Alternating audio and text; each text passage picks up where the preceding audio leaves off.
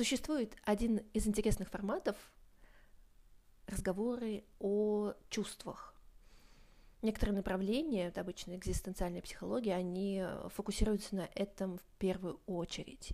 То есть чувства, что мы чувствуем, при этом мы говорим я сообщение, это такой термин, когда я говорю о своих чувствах от себя, а таким образом я стараюсь не задеть окружающих, и я учусь выражать свои чувства, я их анализирую, я их, эм, я их проявляю, то есть если их подавлять, они приносят дискомфорт, если их эм, не токсично, экологично выражать, то считается, что мы будем, собственно, тогда счастливы, гармоничны, ну, я думаю, лично я думаю, что не все так просто, но действительно вопрос чувств, он огромное значение имеет для любых психологических практик.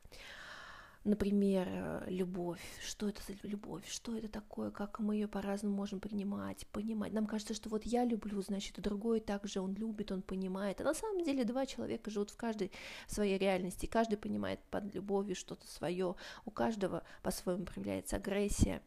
Каждый находит свои триггеры для того, чтобы злиться, чтобы завидовать, чтобы ненавидеть, чтобы восхищаться, чтобы идеализировать. И за каждым вот этим словечком стоит целая гамма абсолютно субъективных, индивидуальных чувств.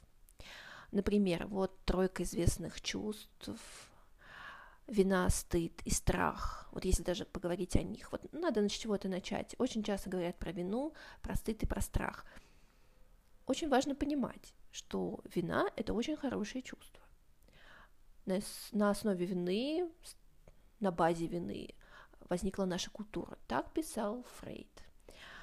Мы испытываем вину, и нам хочется сделать что-то для другого, что-то исправить, что-то изменить в себе, в отношениях. Но когда говорят о каких-то патологических уже моментах, то мы предполагаем, что эта вина не просто остается в каком-то межличностном пространстве, что мы повинились, мы как-то повзаимодействовали и разошлись, а вина погружает нас в очень сложное, тяжелое состояние. Вина нас затягивает, засасывает, она вязкая, она привязывает человека. Человек говорит, ты виноват, ты никуда не должен уходить от меня. Человек понимает, что он ни на что не имеет права, он должен быть, потому что он виноват, его привязали этой виной. То есть уже самооценка завязана человека на, на этом чувстве. Чувство стыда еще сильнее чувство. Оно, его часто относят к нарциссической организации, его часто испытывают люди с хрупкой самооценкой, или же, опять же, мы можем посмотреть другую сторону. Возможно, вы живете с таким человеком, возможно, вы часто общаетесь с такими людьми, которые постоянно говорят, как тебе не стыдно. Они не умеют говорить э, про чувство вины, например. Им оно не знакомо, у них настолько хрупкая самооценка, что они сразу же говорят про стыд, как тебе не стыдно. А стыд это такое чувство, которое вот прям идет по коже, оно обжигает. А, как что-то горячее или обжигает э, холодное, э, холодный душ, вас окатывают, вас, вас пытаются выбить из какой-то колеи, из какого-то вашего стабильного состояния. Оно очень резкое чувство, оно может быть и страшным, оно может быть и болезненным, как вина, но оно в любом случае всегда затрагивает самооценку. Чувство страха, если мы возьмем его, оно связано с нашей безопасностью. Вроде как в норме оно нам обязательно нужно, потому что мы реагируем на обстоятельства, мы знаем, когда нам нужно бежать, мы знаем, когда нужно реагировать, нужно когда атаковать, нужно когда защищаться. Но иногда, опять же, если оно очень сильное, если очень сильно давит, то наше чувство безопасности э, разрушается, и мы уже боимся того, что нас просто не станет, мы перестанем существовать, мы исчезнем как личности, мы разрушаемся, мы даже очень сложно сказать, что ты испытываешь состояние страха, потому что ты себя ты уж точно не испытываешь все что угодно, но внешняя реальность настолько сильно давит, что она фактически уничтожает человека. И каждый из нас может добавить что-то еще в этих чувства, как-то иначе их трактовать, так как-то иначе их объяснить и что-то иное внести вот в это пространство этих чувств. И это тоже самое интересное, когда мы вкладываем абсолютно свой, абсолютно разный смысл в описание этих чувств.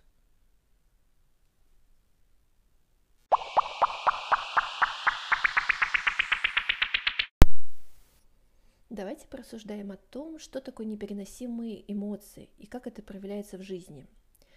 Допустим, у вас произошла неприятная ситуация, которая повергает вас в бездну отчаяния. В этой бездне может быть ужас собственного несоответствия миру или важным для вас людям, страх быть отвергнутым в компании или родными, может заставить нас отказаться от самих себя.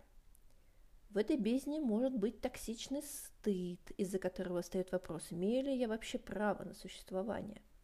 В этой бездне может быть горе утраты, смешанное с непереносимым чувством вины, и мысли, что если бы я поступила бы иначе, то другой человек был бы рядом сейчас со мной. Можно переживать эмоции на межличностном уровне, опираясь на других людей. То есть мы поругались, поссорились, но потом разошлись, и каждый остался при своем мнении, и каждый, в принципе, доволен общением. Можно даже получать а, опыт, интерес, удовольствие даже от негативных моментов общения – например, от ситуаций с ревностью, завистью или агрессией в конфликтах. А можно падать в бездну безысходности. Эмоции в этом случае настолько сильные, что они либо побуждают совершать необдуманные поступки, либо парализуют любую деятельность. Например, вы поругались с тем, чье мнение для вас важно. Допустим, вы не можете себе позволить выразить свое недовольство, и рядом с вами нет близкого человека, который объяснит, как нужно расценивать эту ситуацию. Может быть, просто как неудачу, или, может быть, не стоит расценивать это как отчаяние, как конец вашим начинаниям. В итоге человек остается наедине с собственной плохостью, у него нет поддержки, мы допустим это, эту ситуацию, и тут же у него включаются какие-то привычные паттерны сброса напряжения, как, например, это происходит при каком-то зависимом поведении. Человек кидается в запой, в игру, начинает принимать наркотики, потому что он не может по-другому никак выразить свои эмоции. Он не может, э, он может проявить агрессию к более слабым или сбежать от близких людей. Например, с такой фразы «вот меня не будет, и вы все его знаете», а может свалиться в депрессию или даже заболеть. Ну, так говорят иногда, на нервной почве болеть. То есть человек совершает нечто привычное, проверенное временем, некое средство а, для растождествления с самим собой. Самим собой, с тем собой, который переживает вот эти непереносимые эмоции. И у каждого из нас есть какой-то способ перенести то, что переносимым для нас не является. Именно поэтому важно разбираться со своими психоэмоциональными состояниями и здесь мы, конечно, все ограничены в вопросах самопомощи. Нам необходим взгляд со стороны. Нам необходимо отношения, даже пусть со специалистом, в которых мы можем опереться на другого человека и разобраться в этой ситуации и сделать непереносимое переносимым или изменить какое-то свое поведение, окружение, чтобы жизнь стала переносимой.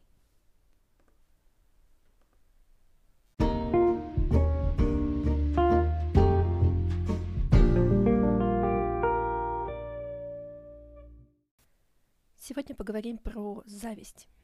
Представьте себе такой запрос. У человека зависть. Человек постоянно кому-то завидует. Что с этим делать? Как от этого избавиться?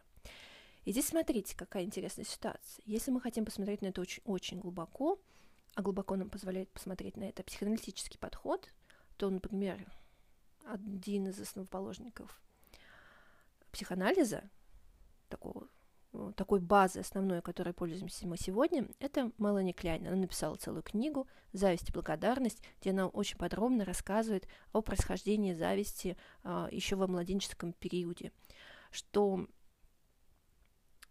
когда невозможно получить удовлетворение от груди, от младенец не может понять, почему он не может насытиться, причем Мелани Клайн предполагает, что это может быть связано как с внешними факторами, действительно за младенцем плохо ухаживают, а может быть действительно это какая-то внутренняя его конституция, избыток зависти.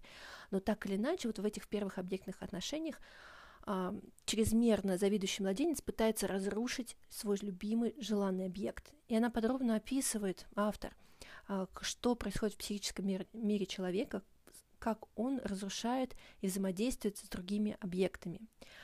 А, зависть выступает как противоположность благодарности, противоположность любви. И здесь мы должны с вами понять, то есть если мы хотим каких-то глубинных изменений, если мы хотим поменяться, поменять человека, если человек хочет полностью перекроить себя, э, это возможно, но на это уйдут, уйдет огромное количество времени, на это уйдут годы. Действительно, построение новых отношений, анализ себя, попытка выглянуть на себя изнутри, посмотреть, что именно в твоем внутреннем психическом мире завернуто таким образом, что ты именно так реагируешь на ситуацию, именно так ты взаимодействуешь с другими. На это идет очень много времени, но результат останется с вами на всю жизнь. Естественно, это можно сделать. Но обычно же люди хотят как? Вот вы психолог, давайте мне прямо сейчас ответ, методику, что-либо. В этом случае что можно говорить? Обычно говорят, ну что, посмотри на это с другой стороны. Зависть – это прекрасное чувство. Посмотрите. Вот есть, если вы не склонны к зависти, то вы, скорее всего, будете таким человеком, который, вот, э, может быть, любит э, как-то созерцать этот мир, но не очень любит конкурировать с другими. Если же вы склонны к зависти, значит, оглядитесь вокруг.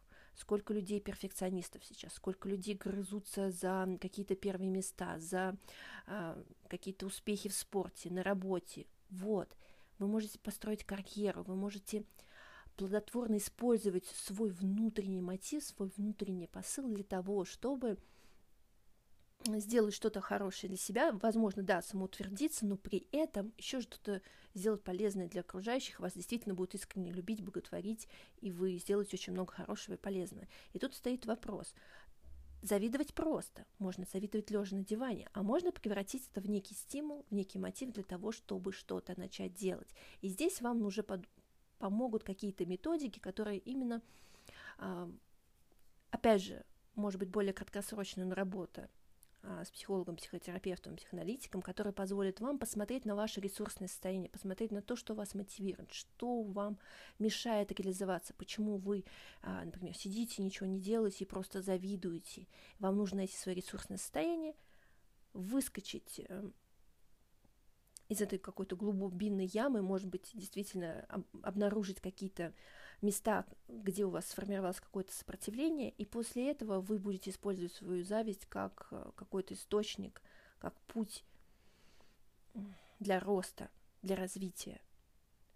Если же мы опять же возвращаемся к глубинному пониманию зависти и к, допустим, к желанию перестроить себя, понять, очень глубоко исследовать себя, то к нам поможет психоаналитический подход. Э, как пример – у меня есть отрывок из книги в другом разделе моего подкаста, который называется «Отрывки из психоаналитических книг. Зависть и благодарность». Это маленький отрывочек уже, который говорит о небольшом происхождении этого понятия. Но при желании можно изучить это подробнее, и можно пойти дальше и исследовать э, это состояние. То есть, когда мы говорим про психику человека, мы не рассматриваем эмоции как плохие или хорошие, мы рассматриваем их как а, некую э, неизбежность тех условиях, в которых вы были поставлены, некую неизбежность вашу а, конституциональную, генетическую, например. Это то, что а, вы таким образом устроены, вы таким образом реагируете на этот мир. Это неплохо и нехорошо. Вопрос, что вы с этим хотите сделать и как вы хотите это изменить. Аналогично можно работать и с другими эмоциями.